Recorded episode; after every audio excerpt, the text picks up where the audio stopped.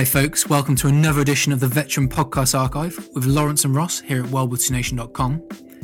In our third and final episode of speaking with Captain David Render about his experiences as a tank troop commander with the Sherwood Rangers Yeomanry in World War II, we discover the differences between the Allied and German tanks, the German Tiger and Panther's vulnerabilities, the reality of running these gigantic machines, which meant fuel and a hell of a lot of it.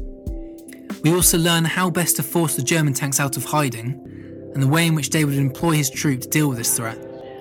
We hear about a few very close calls, including a friendly fire incident with Hawker Typhoons, and discover the reality of mail, post, and censorship on the front line, as well as finally discussing the history behind the tactics taught to David at Sandhurst during his time there.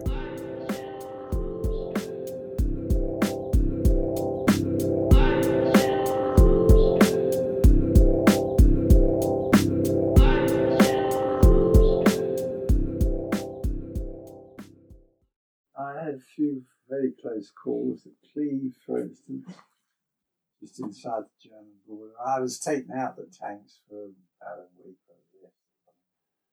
I was in a little armoured car, a Humber armoured car. I was LO, liaison officer to the colonel, which meant I did fuck all. I just drove behind him. Uh, I didn't do anything. And we were in a line waiting to go through Cleve. And there were houses on the left, like a pair then a gap for the garages weren't built, another pair. So there was like a gap between them. And I'm sitting in this bloody armored car with a bloke driver, nothing happening much, just listening to the radio, not being told to. The whole station suddenly, whoomph, one of those tanks exploded just in front. And then, whoomph, one of the tanks behind exploded we were in the middle of the column. We didn't know what was happening. And the next minute, that's a great bang. Um, inside of this little armored car, I got the open, and it went all white, bright white light. So I put my head up and I looked round, and there was a Jagdpanther there, and he was only between, it was a distance, see where my wife's car is, about that distance away. And I'm looking straight down the bloody barrel. And he's just fired at me. But because I'd only got such a little vehicle, he missed because he couldn't get his gun down low enough, I suppose. And this was an AP round, and on the back of an armoured piercing round, the Germans used the same as we did, they had a phosphorus thing burning. And it showed like a little white light so you could see where it was. And that white inside was the white line as if it passed over my nut. It could only have been the foot. Couldn't have missed me by much. But then they fired the one shot and then pulled out and backed up and went off. And he was going up and down the back gardens of these houses, mm. through the greenhouses and all the rest of the garden. And then just turning around, and when he saw a tank, he fired at it. See, any any vehicle opposite the gap, they fired at and then pulled out and went off. And I didn't get a chance to do anything about it because he'd gone before I could do anything. Did your crew ever nickname the tank or anything like that, or ever paint on it? Or because obviously you see all these these modern films where they're tarnishing up their tanks the answer, and this. The that. answer to that, there's a film called Fury on at the moment. Mm, that's that's the one I'm referring to. Bollocks. You know what? There's a time when a new boy goes into their squadron, into their troop, Mm. and the sergeant hits him and knocks him down. Well, if that happened in our army, and also for that matter in the American army, because Patton did just that, General mm. Patton, and they demoted him for a bit, I'll tell you, they brought him back again. But the fact was that if our blokes did that, there, there'd be a hell of a row. He'd be immediately sent back to England and out of the way. We just did not go on like that at all. And as for all this sort of shouting and carrying on, it wasn't like that in the tank at all. Nothing like that at all. So now you come down to painting things on the side. Well, the Americans had a lovely idea. They had a white star painted on the side. You know what? They suddenly realised they'd got to get rid of that a bit quick, so they painted it out. You know why? Because the Germans used it as an aiming. You'd see them with a hole right through the middle of it. So we had names on our tank. I had aim, archer, and arrow. My one was aim, and I lost that. When we got the tanks, we didn't. We hadn't got time to paint names on them or bugger about. And also, of course, they were quite sort of rough and ready. You know, everything was. We Yeah. were too dirty. We were all dirty. That was going to be another question. Do you ever get, obviously living in that sort of environment, obviously constantly in the field, did you ever get any opportunity to wash, hygiene, oh, all that Oh, yes, sort of? Yeah, we washed. yeah. And a little thing with Mm. a, like a canvas bucket thing, you know, on a, on a tripod. We shaved and kept ourselves clean. We couldn't have a bath. You slept in your clothes. Because the only clothes we had were what we stood up in, because most of it had been shot up and was on fire. So all, pretty much all the kit you had was on the back of the tank. to shot up, left, right, and centre. There's something you mentioned actually at um, the Chalk Valley History Festival. You said you, when engaging, I think it was a tiger tank, you'd try and hit the exhaust pipes. You're now asking me how the hell did we find the bloody German tank, Mm. Well, a tiger was lethal, and it had certain disadvantages. Like, for instance, the gun took a long time to traverse, but they never told us that. We just sort of had to find it out. But it would take a long time. And what we did was, we would try to smother them with fire. As soon as we saw a tank, we would fire at it. Is that regardless of what type of tank it was? yeah, everybody, with HE and whatever. And the idea was to try to break their prisms and things like that.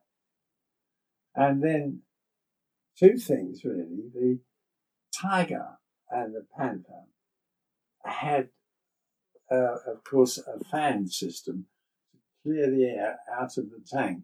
If you realise, uh, we had a, a, a, the case, say, of the Sherman, you see, look, see there, well, that's the fan.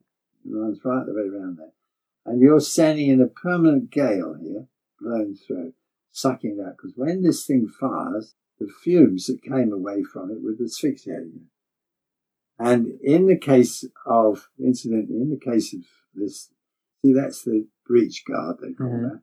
We used to chuck that away. We didn't have a breech guard because it was in the way. And you had to keep well clear when the gun fired because it'd come wang back. If you got in the way of it, it'd smash you up completely. Because this comes back with a terrific speed. Bang! like Where? So you was that pretty much near you then? That you'd yeah, be Christ, oh yeah. you'd I- be on this side, would you? I'd be standing Yeah. here, standing right beside it. We stood up all the time. We were standing up. It was ever so tiring. Mm. And we only had like a little round thing to sit on. And that bracket I was talking about is this holding this machine gun he's got on the of it. We didn't use a machine gun. No, I mean, as far as this was concerned, the all tanks had that. Well, our fumes came out the back here and caused dust if you were not careful. We used to have a thing to shoot it, shoot it back. But the inside of a tank is like a boat. Got water and bloody fuel and petrol and oil floating about. So consequently, the fumes that come out, in the case of the German tanks, which were all petrol, not all of ours were, a lot of ours were, a lot of were petrol. The, uh, this was a. Cromwell was a petrol. Um, and some of these were, this is a petrol. This is a Chrysler 5. You see, there are five Chrysler engines. There's one engine there, vertical. There's another one here on that bank, on this bank. See, those are the pulley wheels there. You'd have one vertical, two like that, two like that. And the ones that were upside down, that's what caused the trouble. If the bloody thing stalled, then you couldn't start it again for about 20 minutes. And in 20 minutes, you were a dead duck. That's why I bailed out. But in the 1418 war, they didn't have a fan. They had more casualties from blokes being asphyxiated in the tanks than they did by being shot up. So they learned that lesson. Well, the German tanks had on the back here a fan, a, a round thing with a fan sucking air and blowing it vertically straight up. Well, that did two things as far as we were concerned. One was that if they were in a wood hiding in the bushes, you'd see the bushes quiver And that told you where they were because they were very clever with their camouflage, the same as we were. But the point was that that was one of the disadvantages from their point of view. It disturbed the leaves. We knew then where they were. If we didn't know where they were, I used to put the chap with the 17 pounder out to one side in a, like a Lance Corporal we had in. And it was a fully manned tank, of course. And the, the 75s would all be with me to the left.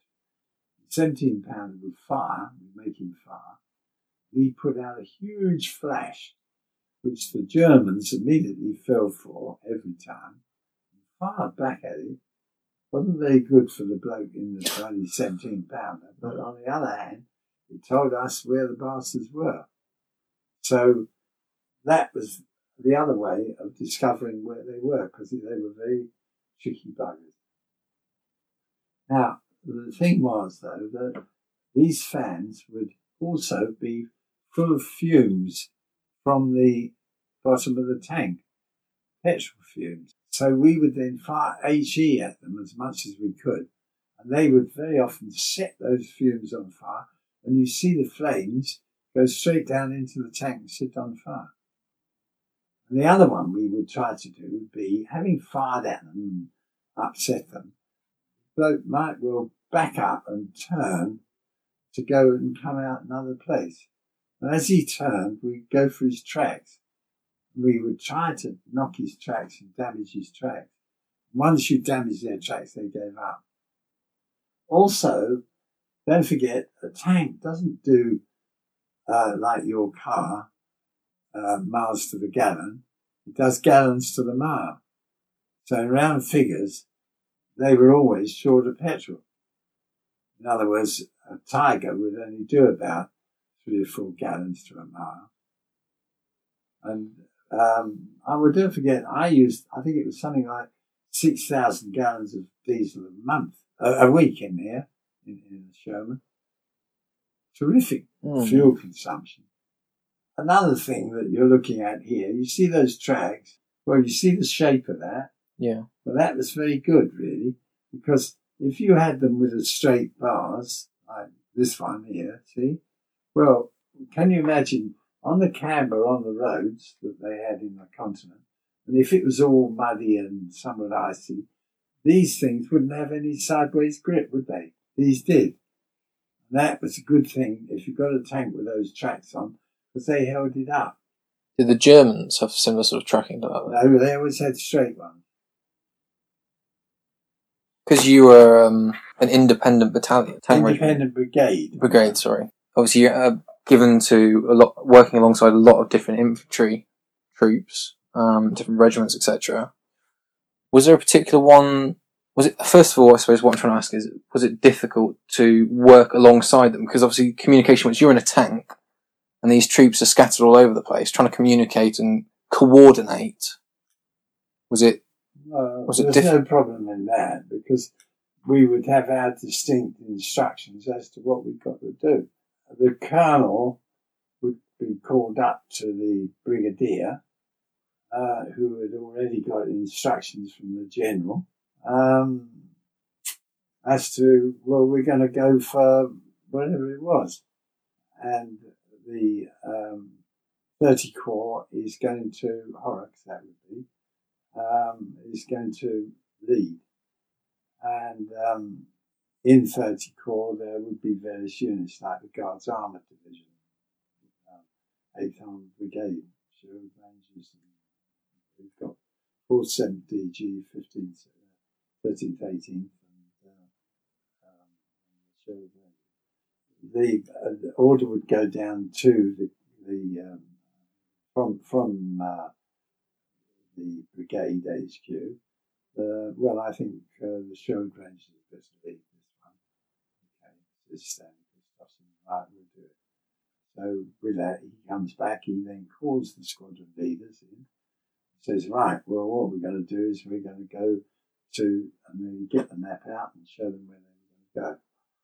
And um, then he would say, he, um, Stanley Christopherson, would say, I'd say, well, um, John Semken, you better be in the lead, and um, the other two people they either did another job or they were supporting us, A squadron.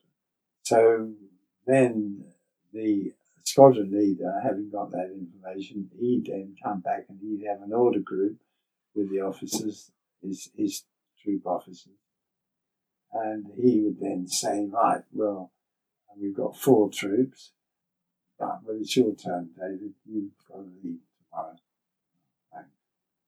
Was it constantly rotated then? Was that the. He tended to, yeah. Some of them, that was the problem with when John went virtually round a twist in um, he, suddenly mentally gave up. And he, he'd been at it since the desert. And um, we got this other bloke called Bill Enderby who'd been wounded on it. He came in, he was played this and I didn't get on with him. And this Pratt told me I got to have a petrol tank. And I said, I don't want a petrol bloody tank, I want a diesel one. Because I knew what to do, you see. And it was obvious he hadn't got a bloody clue, really, but he was a major and that was it. So he said, Well, you've got to have it. Oh, you're going to be like that about it, I'll lose it. I don't want it. We have a. So he said, that's what you're going to use, and that's it. So with that, I said, right, well, all right, I'll lose it. Well, of course, I did lose it in the way in which I told you, where we got the bloody thing stuck. The driver got it, it didn't keep the revs up, and it stalled right broadside on to the Jerry Lines. And I realised that we were in a dangerous position, so gave the order to bail out, and you know the rest. Then I jumped into the corporal's tank, chucked him out, and took over his tank. And then we went on. Was that with your crew? Or was that with his. Would that still be his crew? No, I, I chucked his crew out.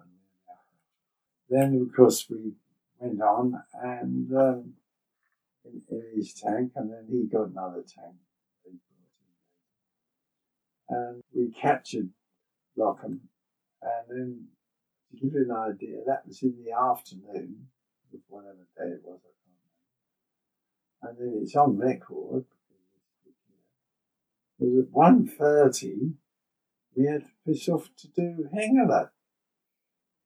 So they just drove us to death, really, you know, one after another it was. And don't forget, as I say, on average in the Normandy, we got three hours of sleep for, we were in action. We did 10 days in and five days out. Sort of. You did get some. Did you did get some sort of break at some point? Oh, yeah. In terms of communication with home, did you get things like mail and post? Was that Mail? as in? Were you Oh, able to write home and you got received? Oh, yeah. I think the letters they sent to me, but these are, I don't know whether they're all of them. There are a number of them. Of the letters I wrote to my mum. There they are. On active service for the censor and all the rest of it.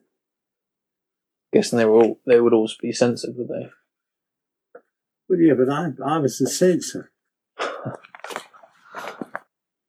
And uh, look, that's 21st of January 1945.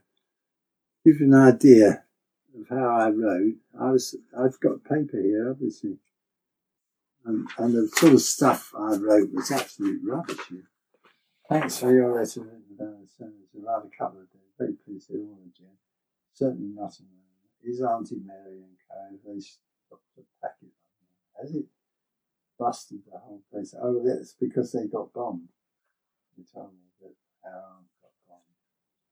Uh, I sent them a letter the other week. I hope he didn't buried in the debris.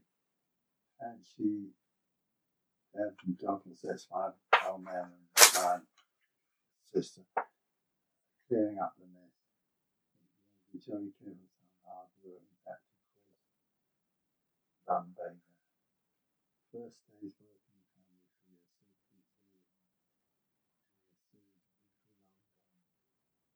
Interested about it. See, I didn't see my brother for three years.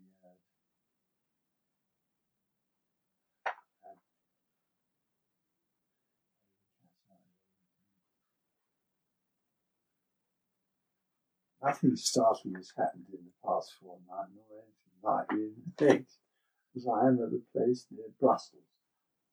Life is extremely illuminating trips to Brussels and those shows. This is all bullshit. That's just before the Battle of the Bulge. I put this somehow continue to live our lives in peace with gentleness rising in the morning and no work during the day, finding deep sleep. Nothing like it. I think you better all leave England and come to the Western Front for a holiday. Brackets, I shouldn't. I just returned from. I've never read this. I can't remember. The road to a perfect menace like glass. Always will, because it's ever so cold, you see He lives in the sea he loves it. The son of a note paper.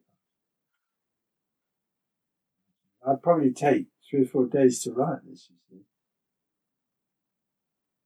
How many letters would you send? How, how frequently, sort of? Well, I sent that long, no. Quite a few. I tried to sort of keep in touch. The main thing was, Mm. never discussed the bloody war. We just sort of made laugh at all the time. Because you see, we knew that they were shit, shitting bricks all the time as to whether we were going to come back. When's this one? December 44, that one.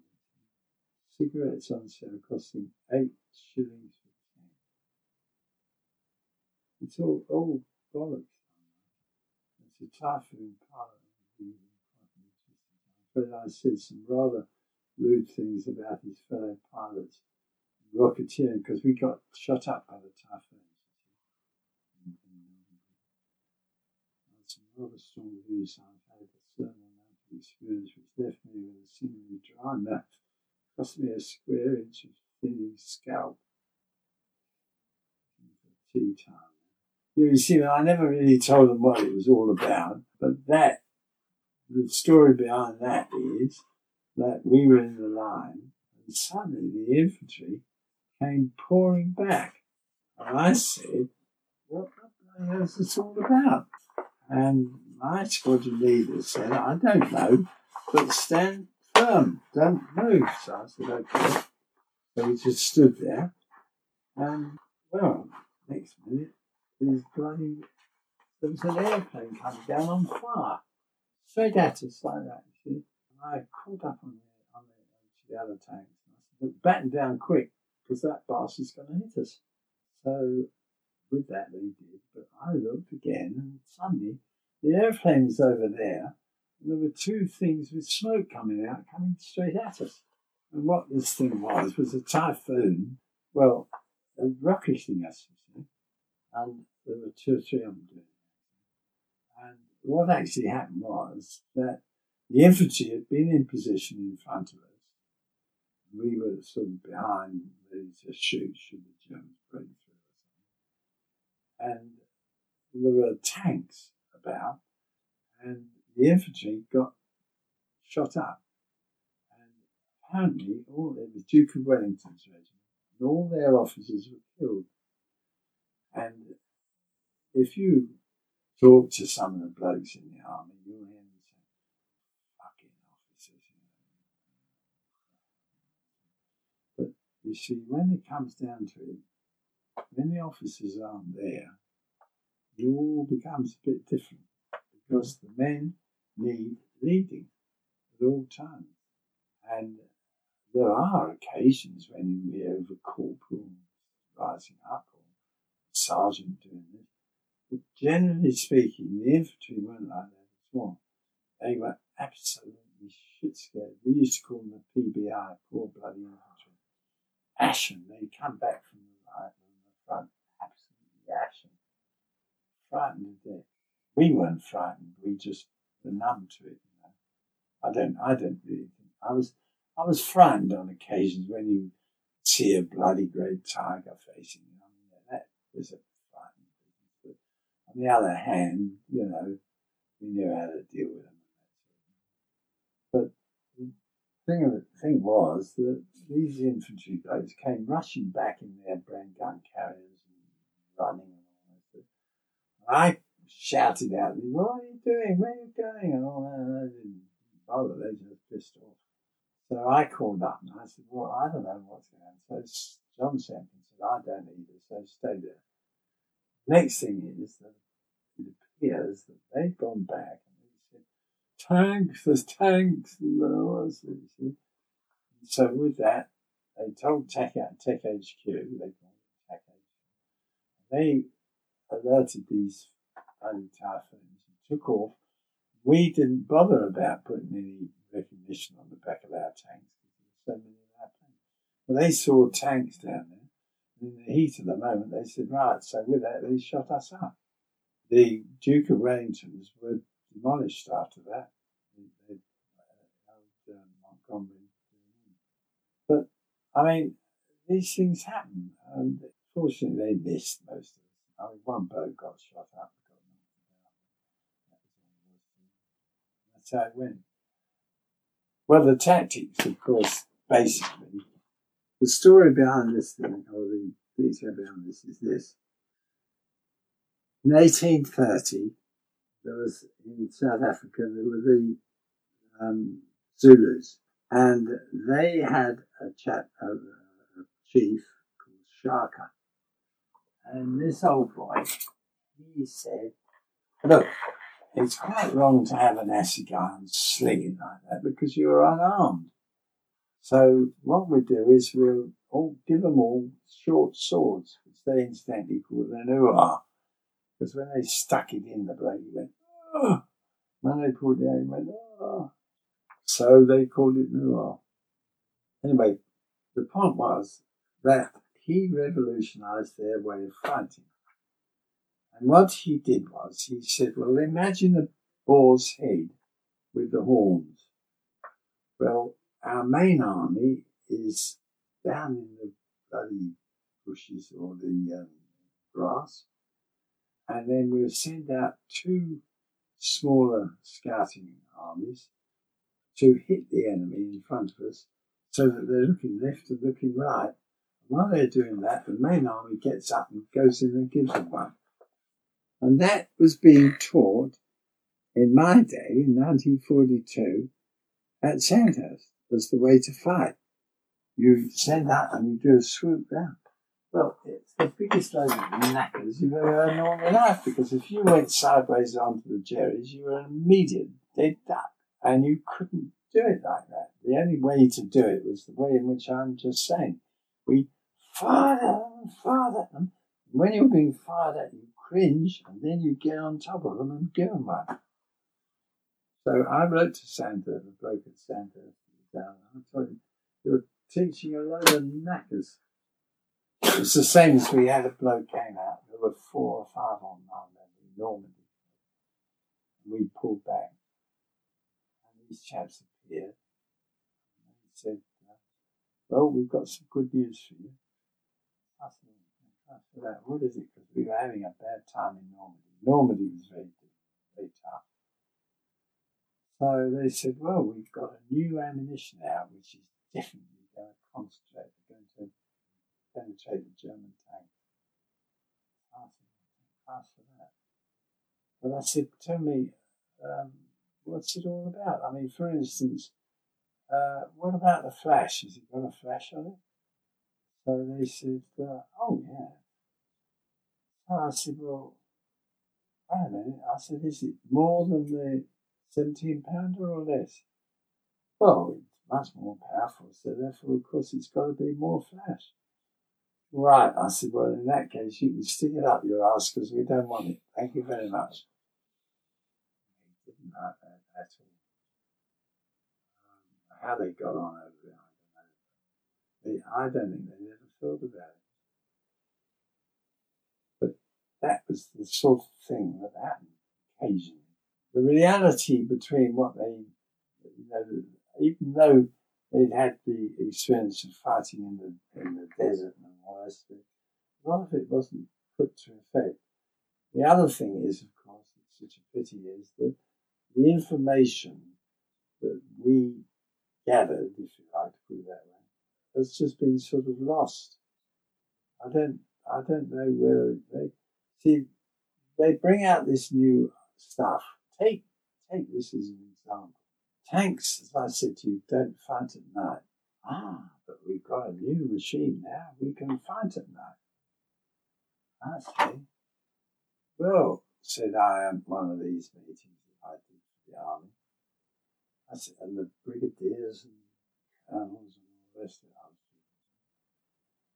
I said, what I don't understand about what you're saying, that where do you get the men from? I mean, we were training in the war something like 40 blokes a fortnight as troop leaders. We ran out of troop leaders. Ran out of them. That rate, there were probably more than 40 a fortnight. And I said, in the circumstances too, think of it. We had to get up at four o'clock in the morning and we didn't get to bed until whatever we get to lie down until three o'clock the next morning. We only had about or two at one o'clock next morning. We only had about three hours of sleep at night.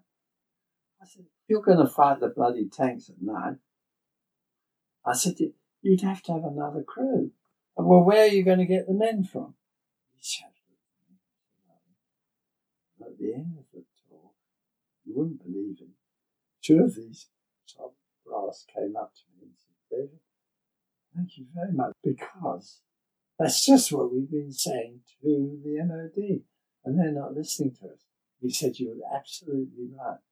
So it just shows, you see, that a lot of the things that we learned and the things that I talk to you about now actually are relevant. The way in which we fought the bloody tanks would still be the same today to a degree.